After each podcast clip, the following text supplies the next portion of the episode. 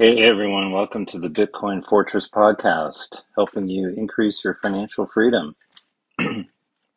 This is episode 30, recorded here on August 28th, 2022.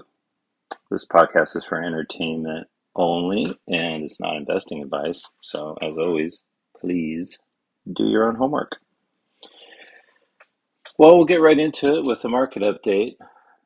Ugly week uh, with the Federal Reserve Chairman's speech. So, Uh, stocks plunged Friday as Federal Reserve Chairman Jerome Powell gave a brief and blunt message that the Fed plans to keep raising interest rates. During his Jackson Hole speech, Powell said that the Fed will continue raising interest rates and hold them at a higher level until it is confident inflation is under control. He noted that reaching an estimate of the longer run neutral rate is not a place to pause or stop Restoring price stability will likely require maintaining a restrictive policy stance for some time. The historical record cautions strongly against prematurely loosening policy, he warned. Looking ahead, Powell said that the June FOMC projection suggests rates would rise to just below 4% through the end of 2023, and that historical accounts warned against loosening policy too soon. Powell's path of pain sparked a 1,000 point drop in the Dow Jones average, and the percentage losses were even steeper on the S&P 500 and Nasdaq Composite. Earlier data showed consumer spending edged up slightly in July, but inflation eased considerably, which gave investors hope that the Fed might see room to trim its aggressive rate hikes. The Treasury yield curve inversion increased as two-year rates, which are more sensitive to imminent policy decisions, rose alongside the dollar. For the week, the S&P 500 fell 4%, giving up all its gains for the month of August. The Dow Jones lost 4.2%, and the tech-heavy Nasdaq slid 4.4%. Uh, so once again, uh, our centrally planned economy at work, and everybody watching what one guy says and there goes the stock market. So if you don't think something's wrong with our system, then I don't know what to tell you. Moving along to Bitcoin news. Um, this isn't exactly Bitcoin news, but it was on Bitcoin.com, and I thought it was uh, kind of an interesting take on the uh, Federal Reserve news and the overall market. So, uh, this article here, Bitcoin.com, uh, market strategist expects stock market to drop 50% from here, says there's, quote, going to be no middle class left. After the Federal Reserve Chair Jerome Powell explained that fixing the American economy and current price volatility will, quote, take some time, the central bank chief said, quote, some pain would be felt by the Fed's strict policy. After Powell's statements in Wyoming, Wall Street shuttered and at the closing bell on Friday, all three major benchmarks, S&P 500, Dow Jones, and Nasdaq Composite were down more than 3%. Nasdaq was the biggest loser on Friday, shedding 3.94% as it printed the worst losses since mid-June. Uh, and then there's a tweet here from Liz Ann Sonders, who's from uh, Charles Schwab. She said, "Markets more than a little spooked, with major indexes shedding more than three percent. Tech took it on the chin with a 4.3 percent decline." Communication services and consumer discretionary not far behind. Month-to-date gains now being chipped away for broad indexes as only Russell 2000 and Russell 2000 growth are up. The S&P 500 dove by 3.37%, closing the day at 4,057.66 points, and the Dow Jones Industrial Average shed more than 1,000 points, or approximately 3.03%. The world's top two Precious metals, gold and silver lost between 1.13% gold to 1.79% silver to start the weekend. Platinum slid by 2.38% and palladium dipped 1.49% lower against the US dollar. Cryptocurrency markets did not deal with the Fed chair's commentary well either, as the crypto economy shed 6% on Friday and fell by another 4% on Saturday afternoon. During Saturday's late afternoon trading sessions, the leading crypto asset Bitcoin dropped below the $20,000 per unit zone for the first time since mid July. On August 19th, Bitcoin.com News reported on the Crypto Fear and Greed Index falling to a score of 33 after the CFGI rated rating moved uh, higher up until August 14th. The CFGI score today is even lower than the 33 recorded nine days ago, as the current CFGI score is a 28 or fear.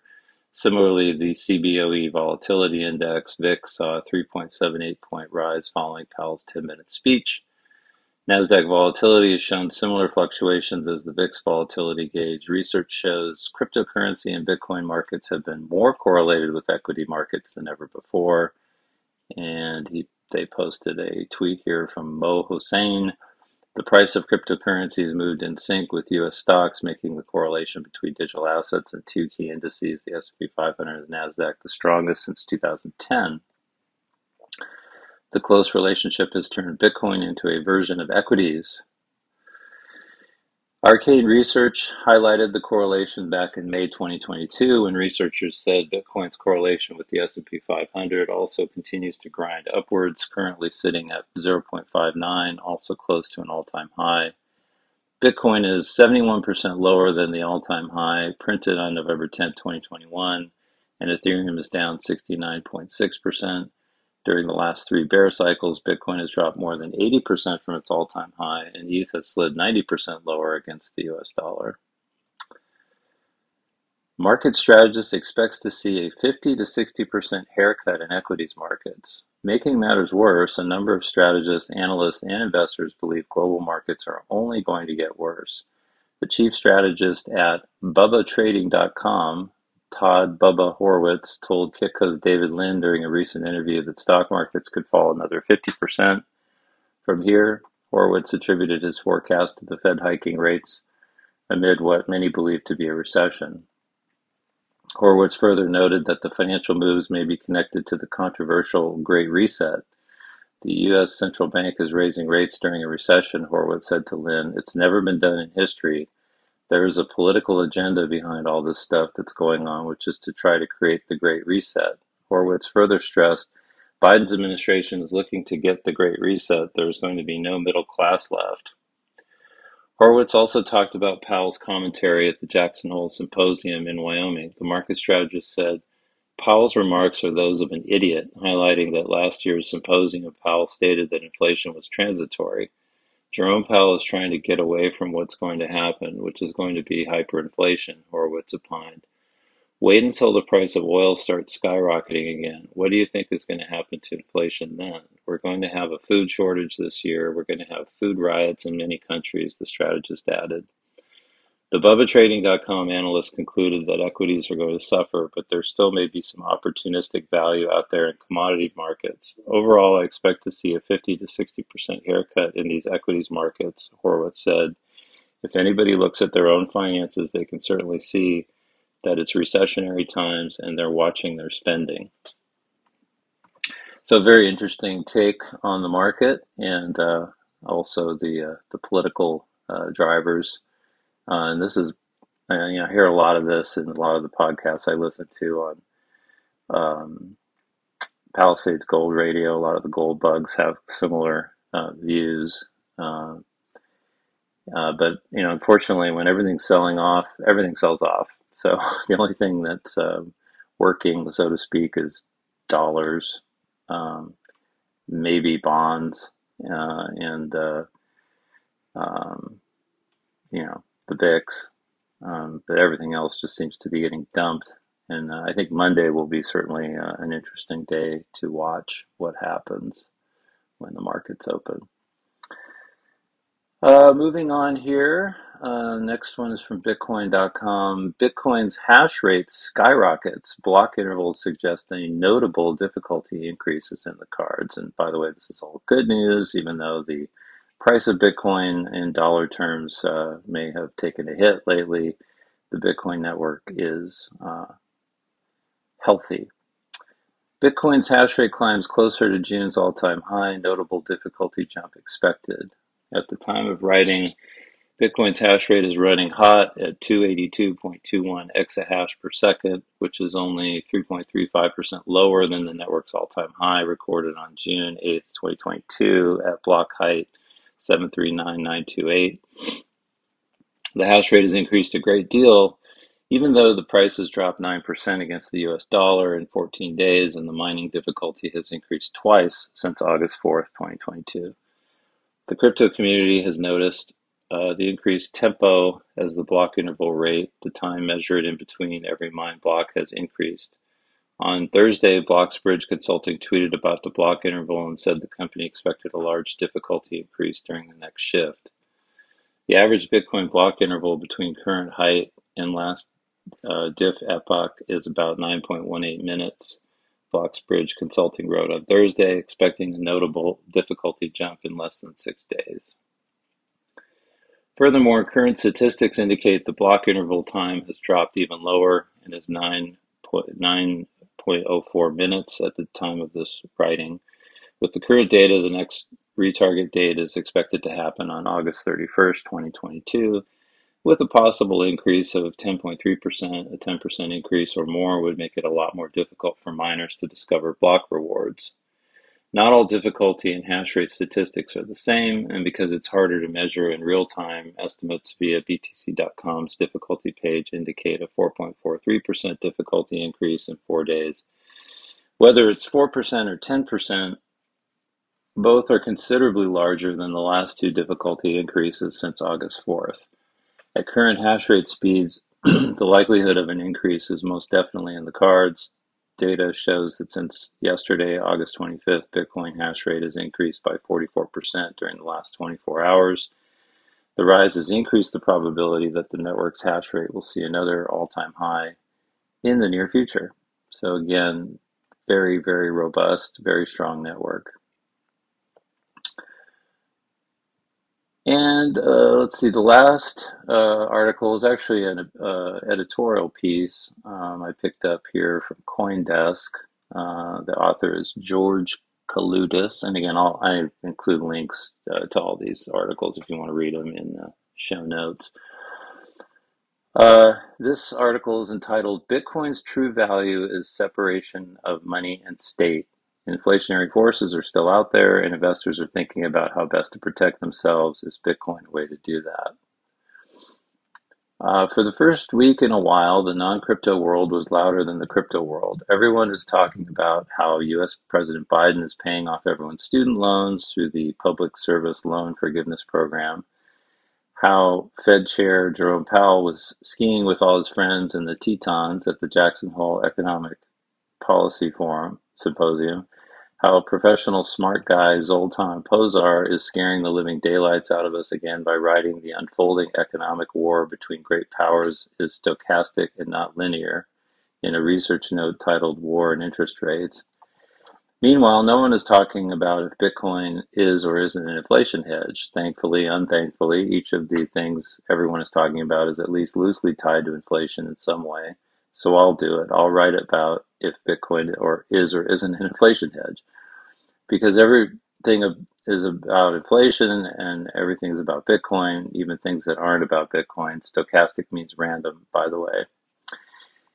Is canceling student debt inflationary? First off, the US government isn't paying off everyone's student loans. What the Biden administration announced was that people who who both hold federal government student loans and earn less than $125,000 a year will have either 10,000 or 20,000 of their student loan balance forgiven.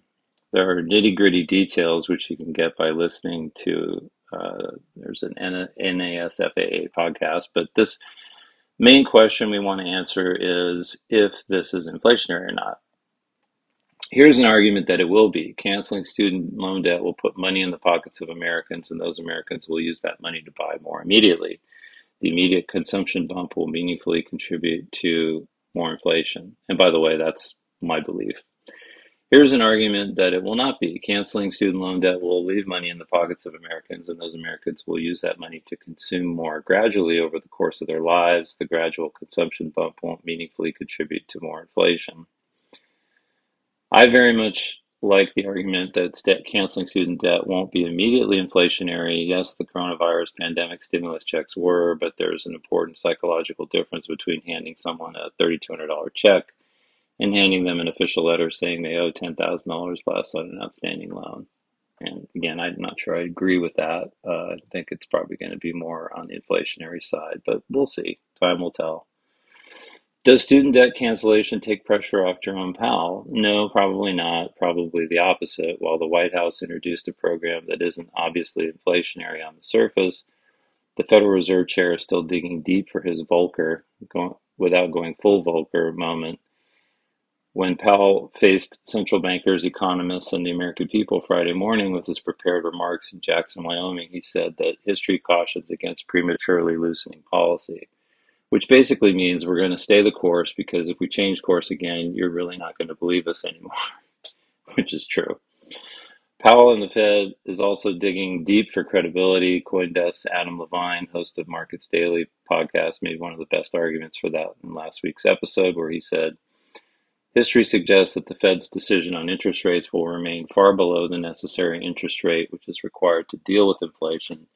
For much of the 1970s and 1980s, the last time we saw comparable price inflation, the rate that the Fed set was somewhere between 8% and 20%, many times higher than what the Fed is suggesting now. So while central banks and markets will play games with each other, it may be all for show to look serious about the problem when the proposed solution doesn't really have a chance to solve anything.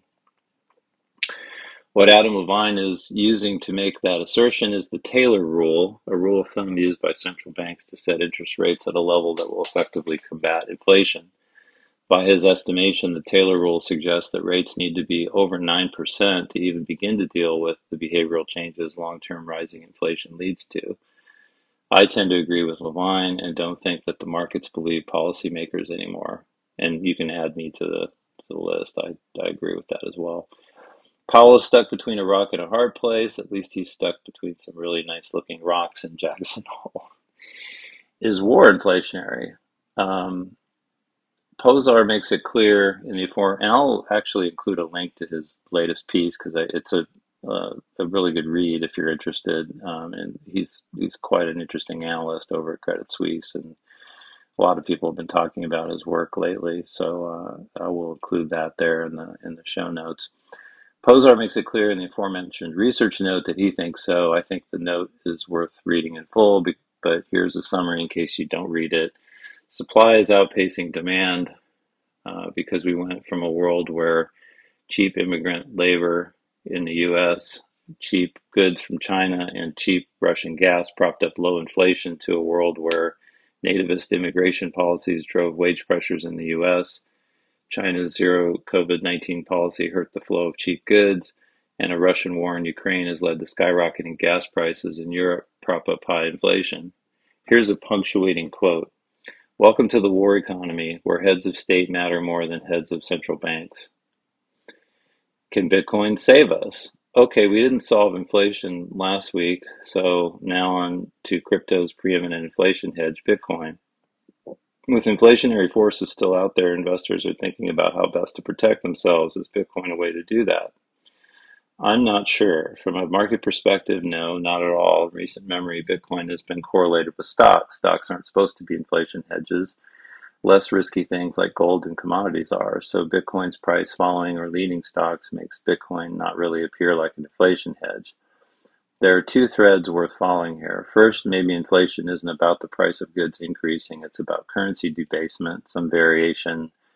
This chart is pretty popular in Bitcoin circles, and it's actually a uh, chart that shows uh, Bitcoin growth rate versus uh, global M2 money supply growth. And um, so, as global M2, the amount of money in circulation changes year over year, it appears that Bitcoin's market value follows. In short, as economies introduce money into circulation, Bitcoin's price goes up because the additional money in circulation dilutes the rest of the existing money in circulation.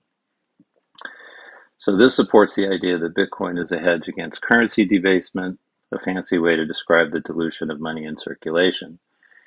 I'm not sure the data strongly supports this idea. Sure, there's a visual relationship in the previous chart, but the rolling 30 month correlation coefficient between USM2 and Bitcoin's value moves from negative to slightly positive. Uh, and he includes a couple charts in here. Statistically, this doesn't really tell you anything. Maybe the move is due to Bitcoin maturing over time as it approaches its final resting place as an inflation hedge. I don't. I know the U.S. doesn't stand in for the entire world economy, but still. Second, and more concretely, if you believe that we're in a war economy where heads of state matter more than heads of central banks, Bitcoin is probably investable simply because it is separate from the heads of state. I'm not saying Bitcoin's price is immune to the acts of heads of state, but I'm saying that Bitcoin isn't issued by any country and that the broader network a doesn't need any particular country, and B is resilient enough to buck China banning it. So, in the event that Bitcoin doesn't behave as an inflation hedge, there might be something to be said for it acting as a way to bet on the separation of money and state. And I could not agree with that more. All righty, uh, moving on here. Um, and we'll finish up with uh, my thoughts on protecting your most precious asset. And that asset, of course, is time. So, Bitcoiners often talk about shifting their time preference from high, which is immediate gratification and impatience, um, sort of a hallmark of the fiat world we live in, to low, uh, which is more deferred gratification and patience, um, and a long term view that's more in alignment with the Bitcoin ethos. With a lower time preference, there's naturally also a focus on the actions we take in the present and how those will benefit or hurt us in the future. There is therefore a greater sense of consequences of actions and also perhaps a greater appreciation for life's journey with a lower time preference. For the past couple of years, I've been spending a lot of time thinking about time and how it is perhaps our most precious asset, more valuable indeed than financial assets, real estate, Bitcoin, or anything else we possess. We are only given so many years here on earth, and we do not know when that time will come to an end. How we use that time matters a lot, not only impacting our own happiness, but also how we can positively impact others, whether family, friends, or the larger community. I'm reminded of habit number two from Stephen Covey's Seven Habits of Highly Successful People. Begin with the end in mind. How do you want to be remembered when you're gone? What will your legacy be? I remember years ago I was not as focused on my time, and I found myself on what I would call the hamster wheel of life extremely busy, but not productive, tired, overweight, and unhealthy. As a result, no matter what I did at work or at home, I felt like I was going nowhere or even backwards. I think time management starts with focusing on priorities. What is most important to you? Once you do that, it's much easier to align your priorities with how you spend your time. In doing so, I found myself making a very conscious effort to manage my time better, both at work and at home. So, for this week's post, I thought I'd share a little about what I've done and how it has helped me preserve my most precious asset. So, talking about work time, uh, first of all, I keep a to do list, but I only write down the most important things that need to get done. So, there's rarely more than a handful of things on the list. Keeping a super detailed list can be overwhelming, and a shorter list helps you focus on the 20% of activities that account for 80% of the impact. This is the Pareto principle, which I learned about actually very early in my career, but was unfortunately rather slow to adopt it in practice, uh, although I'm very aware of it now. Over the years, I've learned that people love meetings, and so I make a concerted effort to be in as few meetings as possible. Many times, an email or a quick phone call will resolve an issue. I also have a rule that if it requires more than one or two emails to solve a problem, a phone call is necessary or a meeting, you know, as a last resort. I'm always amazed at long email chains that resemble tennis matches. Also, sometimes too many people are invited to a meeting, so instead of having multiple people from my group, I just have one person attend, and depending on the issue, it may or may not be me. Being organized is critical, and that starts with personal workspace. I find that a clean desk is very helpful in keeping me focused. Paper clutter doesn't help with focused thinking, in my view.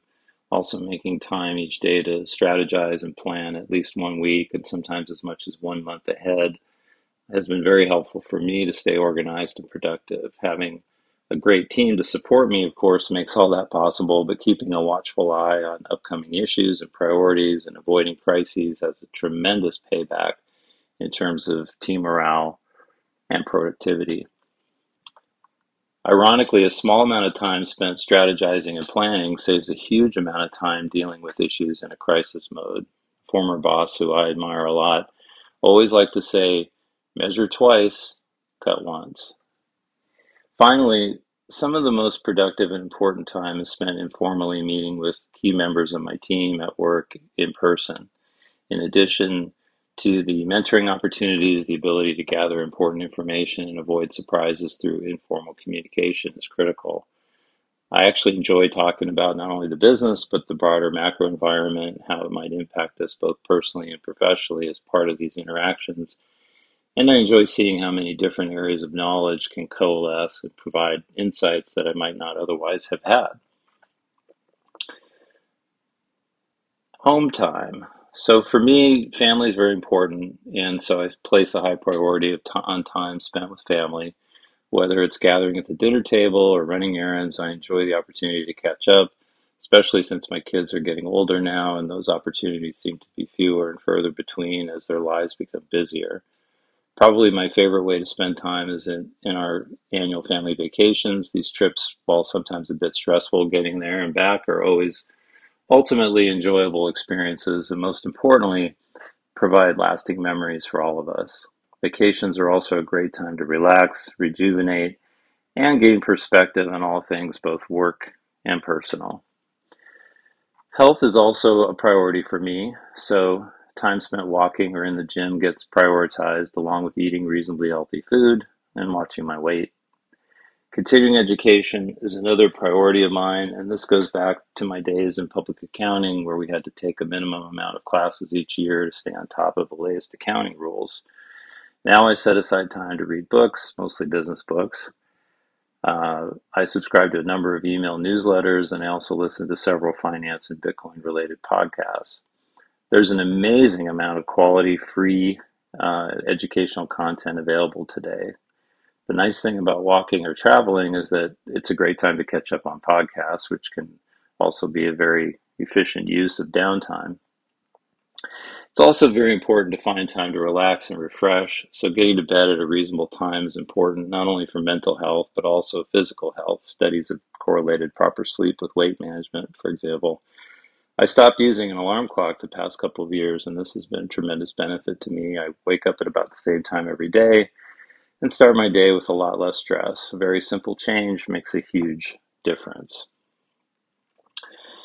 Now, on projects, I enjoy having projects to work on at home, but I try to limit the number of projects I undertake and I try to wrap up one or two before starting a new one.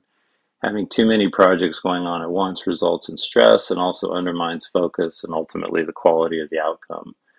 I find that getting after things proactively and with a sense of urgency, both in my personal and work life, helps accomplish more and leaves more time later for the unexpected or just reflection and relaxation. Sometimes, if there are competing projects that are investment or side hustle type activities, you really need to look at the potential financial payoff to determine where to spend your time. Always look at it like a business, and the return should be commensurate with the investment or the risk. Anything that requires a great deal of your time needs to provide a very good return, or it may not be worthwhile doing. For example, you may be perfectly capable of managing your own rental property, but why not hire a good property manager to do it for you? For a relatively small amount of money each month, you could stop dealing with clogged toilets and focus on more profitable activities. There are many examples where getting some help can leverage your time across more projects. You can still control the quality of the outcome without having to do all the work. So while I enjoy having things to do, I no longer seek to be busy, but rather I want to be engaged in productive and meaningful work. Being busy is hamster wheel stuff and it just leaves you stressed out and holds you back from real achievement. Staying focused on priorities, being purposeful in your work, and respectful of your and other people's time, in my opinion, is the way. So, once again, this is uh, not financial or legal advice, it's for entertainment only. And uh, I do hope you uh, find this useful. And um, thank you for listening to the podcast. If you enjoyed the show, please like and leave a comment. Also, don't forget to subscribe on your favorite podcast app so you don't miss an episode.